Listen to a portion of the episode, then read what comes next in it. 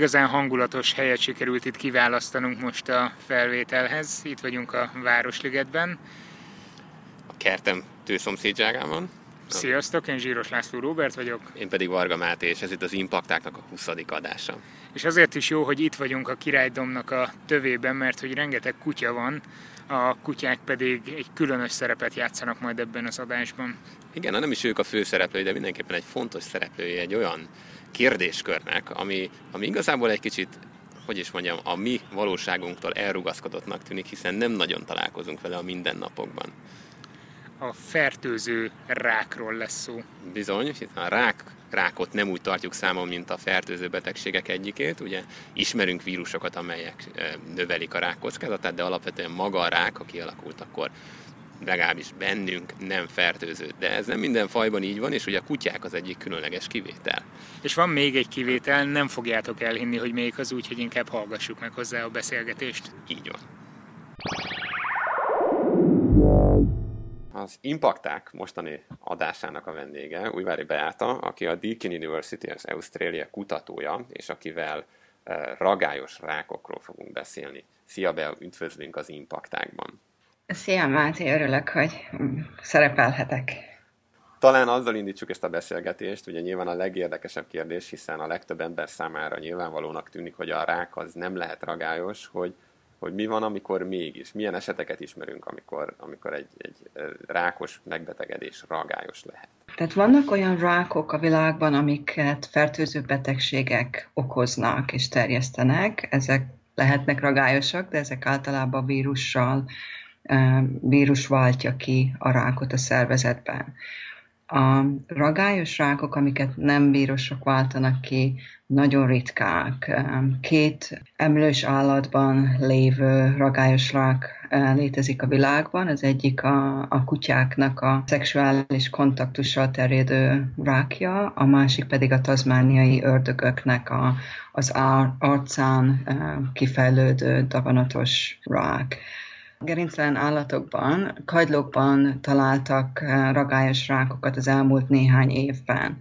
És eh, idén jelent meg egy új cikk, amiben négy új kagylófajban találtak ilyen ragályos rákot. Tehát, ahogy mondtam, nagyon ritkák a ragályos rákok a világban. Mi, mi lehet ennek az oka? Miért ritka egy ilyen megbetegedés? Tehát ugye nem, nemrég felmerült talán Magyarországon is valamilyen ilyen vitafórumban, hogy hát ugye ha van ennek veszélye a vértranszfúziókat külön nézni kellene, hogy hiszen akkor ugye egy rákos személytől át, átterjedhetne a rák másokra. Tehát miért van az, hogy ez, ez nem egy általános jelenség? Ez, ez egy nagyon jó kérdés, meg nagyon jó példát hoztál fel, mert az 1970-es évekig tulajdonképpen elég sűrűn előfordult az, hogy szerváltöltetés során átültettek ráksejteket a szervet adó emberből, tehát hogy szervet adó ember rákos volt, és nem vették észre, akkor a szervel sokszor átültették a ráksejteket is. És a, a, a beteg, aki, aki megkapta a szervet, abban kifejlődött a rák a, a, az élete során. Tehát az 1970-es évekig nem szűrtek a szerváltültetés során arra, hogy, a bet, hogy az adó, adományozó, szervet adományozó ember az rákos-e vagy nem. És a 70-es évek közepén jöttek erre rá, hogy ennek elég nagy a, az esélye, 30% ban a, a szerváltültetések során rákos lett a, az ember, aki be a szervet átültették. Tehát a 70-es évek közepén jöttek erre rá, és azóta van egy nemzetközi szervezet, aki figyel arra, hogy a szerváltültetések során szűrjék, a, a, meg figyelembe kísérik azt, hogy rákosak-e az adományozók, vagy nem. Tehát valószínű azért ennyire ritkák a ragályos rákok, mert az, emberi, az ember meg az állatok immunrendszere felismeri a rákos sejteket, mint egy idegen sejt. Ha visszatérek a példához a, a szerváltültetésre, a szerváltültetés során az adományozó ember immunrendszere nagyon hasonló ahhoz, aki megkapja a szervet. Tehát a szerváltültetés során egyeztetik az immunrendszerét az adományozónak, meg a fogadónak. és csak úgy sikeres egy szerváltutatás, hogy a, a fogadónak az immunrendszere nagyon hasonló az adományozóhoz, és ezért a, az immun, a fogadó immunrendszere nem löki ki az új a szervezetet, vagy új um, májat, vagy besét, amit átültetnek. Tehát a ragályos rákok is hasonlóan terjednek, vagy azért nem terjednek, mert az emberi immunrendszer felismeri azt, hogy ez egy, egy um, sérült sejt, ez egy sejt, ami egy másik organizmusból, másik emberből érkezik, a másik emberből jön át, és az immunrendszer sikeresen eltávolítja a rákos sejtet. És akkor mi történt vajon a kutyákban, illetve a tasmánördögökben, hogy úgy, úgy tűnik, hogy ez a rendszer nem működik, hogy lehet, hogy ott egy nagyon-nagyon ragályos betegségé vált? Mind a két or- organizmusban, vagy mind a két állatban azt feltételezik, hogy nagyon beltenyésztettek voltak a, a kutyák, meg az ördögök is az elmúlt 50 év alatt nagyon lecsökkent a genetikai variációjuk. És a, annyira alacsony a genetikai variációjuk az ördögöknek is, meg a kutyákra is ezt feltételezték tízezer évvel ezelőtt, hogy annyira hasonló volt a genetikai állományok, mint hogyha testvérek lettek volna, mint hogyha bátyja meg nővére, vagy anya, lánya, anya, fia párzott volna egymással, és nagyon hasonló lett a, a genetikai állományok, nagyon hasonló volt a, az immunrendszerük. És ezért úgy arra gondolnak a kutatók, hogy az ördögöknek annyira hasonló az immunrendszerük, meg a genetikai állományuk, hogy egyszerűen nem ismeri fel az immunrendszerük a rákos sejteket, mint egy idegen test. És hogyha ha jól tudom, ugye most a, a, azon túl, hogy ugye ez a, ebben a két emlős fajban a rák ragályos, maga a betegség kimenetele nagyon különböző, tehát a, a kutyák, ők, ők viszonylag enyhe tünetekkel általában kihordják ezt a betegséget, és utána daganatok mm. visszahúzódnak, miközben a tasmánördög esetében ez egy, ez egy annyira veszélyes betegség, hogy tulajdonképpen a faj fennmaradását is bizonyos szinten veszélyezteti. Igen, a, tehát a kutyákban úgy számolták, számítják, hogy tízezer évvel ezelőtt jelent meg a betegség. Idén megjelent egy másik cikk, ahol azt mondták, hogy 6000 éve jelent meg a betegség. Tehát a kutyáknak volt 6-tól 10 ezer évük arra, hogy, hogy kifejlesztenek mechanizmusokat, amik felismerik a, a rákos sejteket.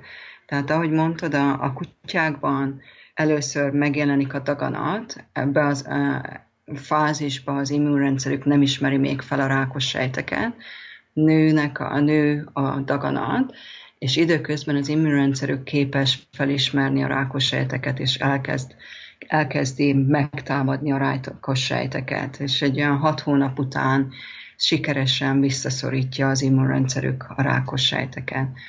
Tehát a tízezer év alatt uh, sikerült um, evolválódni az immunrendszerüknek, kifejlődött az immunrendszerük arra, hogy megismerje a rák, felismerje a rákos sejteket.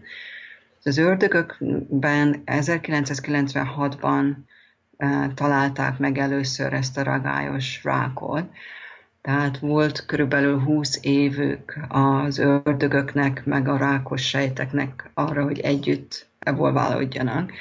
És talán a, az ördögöknek az immunrendszere még nem fejlődött, még nem változott meg annyira, hogy felismerje a rákos sejteket. Akkor két kérdés meg itt a tasmánördöggel kapcsolatban. Az egyik, yeah. hogyha jól emlékszem, tulajdonképpen nem is egyfajta megbetegedésről van szó, ugye, mint hogyha most már több különböző rákos sejtvonalat is izoláltak volna. A másik pedig ugye ez a egészen kelmúltban megjelent cikkre vonatkozna, ami pont arról szól, hogy azért, tehát, hogy mondjam, genomikai szinten látjuk a nyomát annak, hogy a tasmánördög immunrendszere megpróbálja felvenni a harcot a betegséggel. Igen, ahogy mondod, a, tavaly év végén jelent meg egy cikk, amiben leírták, hogy e, találtak egy új változatát ennek a ragályos ráknak, ami megtámadta az ördögöket. Szerintem ez, egy nagyon, ez csak egy változata ennek a ragályos ráknak. Más a kromoszoma szerkezete, a kromoszoma rendszere az új újan felfedezett ráknak, de nagyon hasonlóak a tünetek, nagyon hasonlóan terjed. Tehát valószínű ugyanazok a, a, a sejtek, vagy hasonló sejtek változtak át rákossá, mint 20 évvel ezelőtt. De ez egy Ahogy, független esemény volt, bocsánat. Tehát, ez egy független esemény, igen. Um, egy hónapja beszéltem a kutatókkal, akik megtalálták ezt a, a második uh, rákvonalat, és ők azt mondják, hogy ez egy újabb vonal. Tehát sokáig az volt a kérdés, hogy, hogy létezette ez a rákvonal korábban, csak nem vettük észre. De a kutatók, akik leírták ezt a cikket, ők azt mondják, hogy a kromoszoma szerkezete annyira más ennek az új ráknak, hogy ez valószínű nem olyan régen kifejlődött vonal, mint a korábbi, mint az első, amit 1996-ban találtak meg. A második kérdésedre, amit kérdezte, hogy a, a múlt héten jelent meg egy cikk a Nature-ben arról, hogy a, a, az ördögök immunrendszere változik és felvette a harcot a rák ellen. Ez egy nagyon nagy, ta, nagy, nagyon nagy fejlemény, nagyon örülünk neki tulajdonképpen, mert visszaszámolva 20 évük volt az ördögöknek arra, hogy legyőzzék, vagy felvegyék a harcot a rák ellen. És 20 év az nagyon rövid idő arra, hogy evolválódjanak, hogy fejlődjenek, hogy átváltozzanak. Tehát nagyon, nagyon gyorsan történt ez a reagálás ez a, a ráksejtekre. Bocsánat, tehát hogy ezt azt Mi úgy számoltuk, hogy tehát körülbelül 20 generáció. Mielőtt a rá Tasmániában az ördögök két éves koruktól kezdtek el pározni, meg két éves koruktól kezdtek el kölykeik lenni. És ahogy a ráter megjelent a populációkban, az ördögök elkezdték megváltoztatni a szaporodási ciklusokat, és elkezdtek egyéves koruktól pározni, meg termékenyek lenni. Tehát, hogyha úgy számolom, hogy évente egy alomjuk van, akkor a rák előtt probably 10 generációt jelentett volna ez um, a fejlődési idő. A rák óta, tehát 1996 óta tulajdonképpen 20 generáció. Hát akkor ez egy nagyon gyors változás, és hogyha ennyire erős nyomát láttak, akkor ugye az is bizonyítja, hogy ez egy nagyon erős szelekciós. Igen, tehát hogyha belegondolsz, hogy Um, ahogy um, rákos lesz egy, egy ördög, um, ugye átlagban hat hónapon belül elpusztul, és minden, minden ördög uh, elpusztul, tehát amelyik rákos, az elpusztul. Tehát nagyon nagy a szelekció uh, nyomás a populáción. Tehát azok, amik, am, akinek egy kicsit is más az immunrendszere, különböző immun alléjaik vannak, és tovább tudnak életbe maradni a rákkal, vagy le tudják küzdeni a rákot, azoknak, azok fognak fennmaradni, azok fognak pározni, meg a következő generációt létrehozni. Tehát nagyon, nagyon erős a szelekciós pressure. E, egyébként ez, ez egy nagyon érdekes dolog, amit említesz, hogy ez az agresszivitás a betegségnek. Tehát ugye ez egy kicsit a, a fenntartó faj ellen is dolgozik. Szóval ebből kiindulva elképzelhető-e, hogy a természetben gyakoribbak az ilyen ragályos rákok, vagy az evolúció során többször is megjelentek, csak egyszerűen annyira agresszívek voltak, hogy kipusztították a gazdafajukat. Igen, mi nekünk már írtunk egy cikket elég nem, nem is olyan régóta, amiben kifejlesztettük, vagy amiben tárgyaltuk ezt az ötletet, hogy, hogy ez lehet, hogy, hogy ragályos rákok sokkal gyakoriabbak voltak, csak nem, vett, nem veszük őket észre, vagy nem vettük őket észre, mert az evolúció során um, kiirtották a, a fajt, amiben megjelentek. Úgyhogy ez, ez, de mindenki ez kérdezi. Kérdés, tehát ez, nem ez egy nyitott kérdés, igen. Azt igen. tudjuk, hogy dinoszauruszokban is találtak rákot, azt nem tudjuk, hogy ragályos volt-e a rák, vagy nem.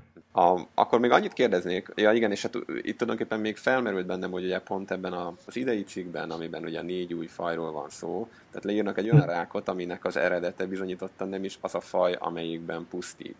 Ez, ez ugye mit, mit mond erről a dologról? Tehát hogy hogy ugorhatott itt még fajhatárokat is át ez a betegség?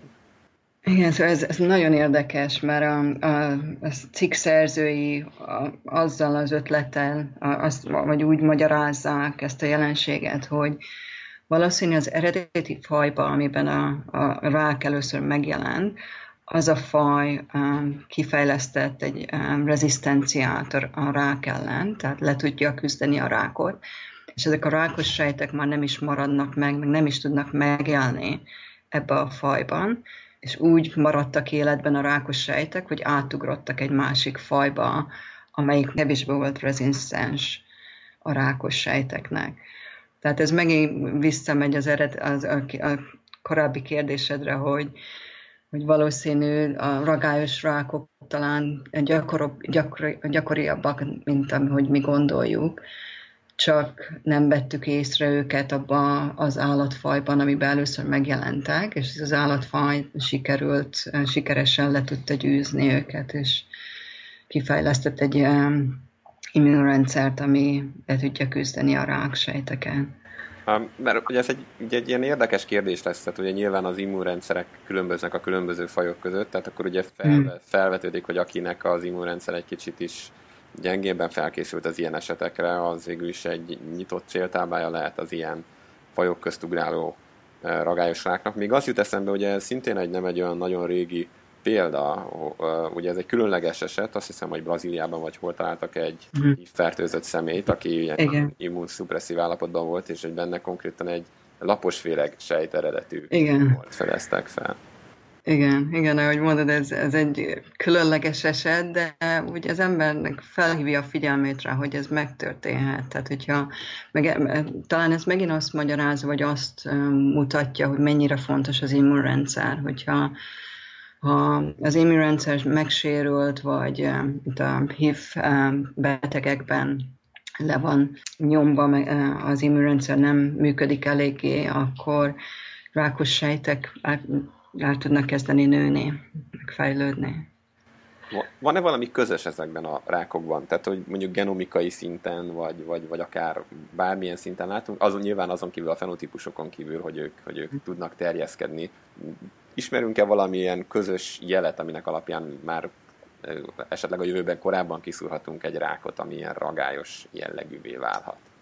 Ez nagyon érdekes kérdés, mert Tulajdonképpen az első válaszom az lenne, hogy nincs igazából hasonló a genomjukban. Tehát nem, én nem tudok, vagy a, csak az, az ördög meg a kutya rákját nézve szerintem nem találtak, ha jól, jól tudom az irodalmat, akkor nem találtak hasonló, nagyon hasonló genomikai, vagy hasonló genom, genomokat. Annyi, annyi biztos, hogy ami emberrákra, vagy tehát rák kos betegben, betegekre is jellemző, hogy vannak olyan gének, onkogének, amik elősegítik a sejtosztódást, meg a, a, a, a sejtosztódás, a kontroll nélküli sejtosztódás. És ezek a gének, ezek általában megjelennek emberi rákokban is, meg a, a kutyarákjában, meg a, az ördögrákjában is.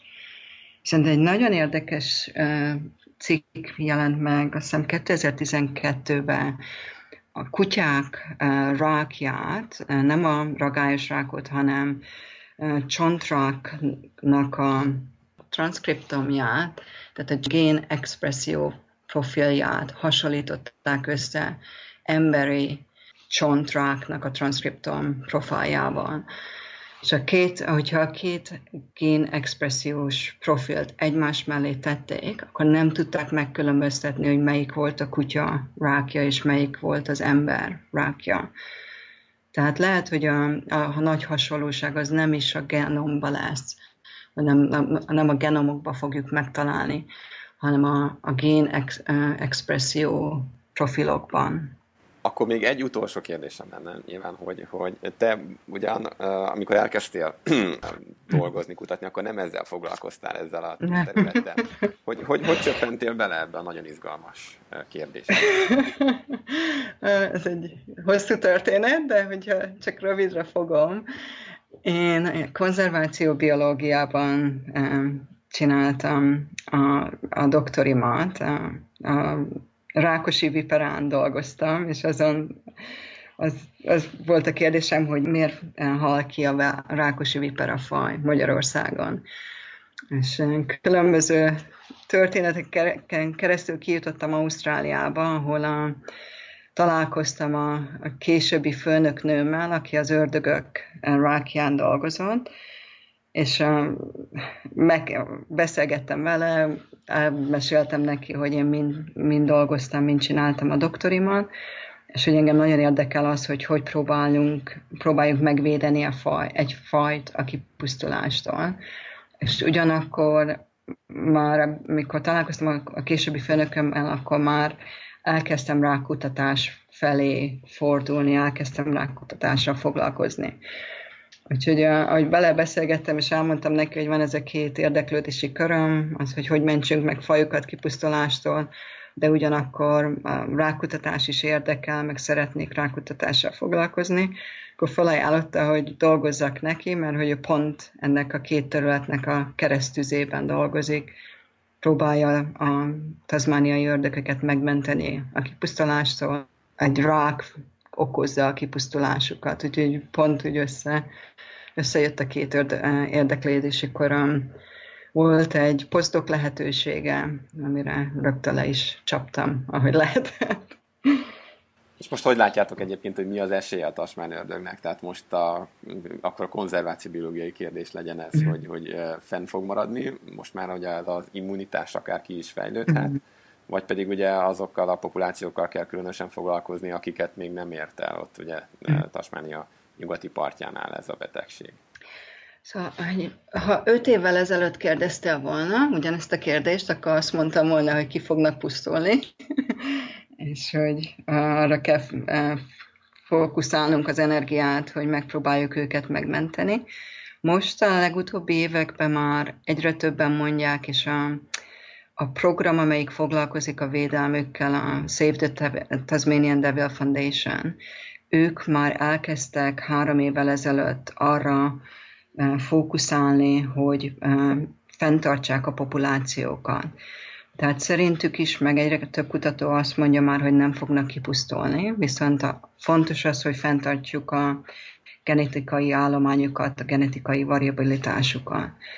Úgyhogy a, a nagy kérdés most az, hogy ezek az állatok, amiket, amiket találtak, hogy kifejlődött az immunrendszerük, meg valamilyen szintű rezisztenciát mutat az immunrendszerük a rák ellen, hogy ezeket az állatokat áttelepítsük-e olyan területekre, ahol, a, ahol ez az immunrendszer még nem fejlődött ki ennyire. Tehát a, talán a jövő kérdése az, most már az lesz, hogy hogy menedzselik a, a populációkat, hogy, hogy mozgassák az állatokat, melyik állatot vigyék, melyik területre, hogy biztosan fennmaradjanak a lokal populációk. Hát akkor nagyon szépen köszönöm, hogy ránk áldoztad az idődet, és hogy ezeket az izgalmas dolgokat elmondtad. Nagyon szívesen. A kérdés az, hogy a tasmán ördögnek szerencséje van-e, vagy nincs szerencséje. Ugye ezt nehéz eldönteni mindazok alapján, amit most hallottunk. Én nem tudom, én ahogy hallgattam, végig azon gondolkodtam, hogy mennyire jó ötlet vajon összeházasítani ezeket a különböző populációkat. Nem, nem úgy fogunk eljárni, hogy az eddig immunis populációkból átvisszük az egyeteket, és ők is elkaphatják. Ez egy nehéz kérdés, de hogy, hogy be a utalt rá, tehát egy, eleddig a maga a betegség feltartózhatatlannak tűnt. Tehát ugye a 20 évvel ezelőtti megjelenése óta csak terjedt, terjedt, igazából már csak néhány populáció van Tasmániának a nyugati oldalán, ahol nem jutott el a betegség. Tehát igazából, ha nem csinálunk semmit, akkor csak időkérdése, és minden populáció érintetté válik. Viszont felvetődik a kérdés, hogy mondjuk mi emberek mennyire lehetünk biztonságban, vagy lehettünk mondjuk a történelem során? Ez egy, ez egy nagyon jó kérdés, mert ugye most, amikor körülbelül 7 milliárdan vagyunk a bolygó felszínén, ez talán furcsán hat, de nekünk, mint fajnak, a genetikai diverzitásunk igencsak alacsony, tehát alacsonyabb, mint a köztudottan veszélyben lévő más emberszabású majmoknak, a csimpánzoknak vagy a gorilláknak, ugye, amelyekből hát sokkal-sokkal kevesebb van. És mindez azért van, mert amíg az emberi evolúciónak a hajnalán volt egy adott pillanat, amikor hát körülbelül a fajunk ezer főből állhatott. Úgyhogy most mai szemszögünkből nézve nem is annyira elrugaszkodott, hogy fennállt a veszély annak, hogy bennünk is kialakulhatnak egykor ilyen rákok. Aztán ki tudja, hogy voltak-e olyan csoportok, amelyekről pont azért nem tudunk, mert hogy kihaltak. Így van, hát ezek egy ilyen nehéz kérdések. Az biztos, hogy rák már akkor is volt, ezt látjuk a korabeli e, csontmaradványokból, például a neandervölgyekben már egyértelműen azonosítani lehetett. Nincsenek is neandervölgyek. Hát ugye, Bár ugye ezt pont, látod, ez egy érdekes kérdés, mert ezt senki nem vetette fel, hogy egy ragályos rák ö, söpörte volna ki ö, például Európával a neandervölgyi populációkat, de egy érdekes hipotézis. Szálljunk rá egy kicsit erre. Minden esetre köszönjük, hogy velünk voltatok most is. Tövésházi Ambrusnak köszönjük a zenét. És sziasztok! Sziasztok!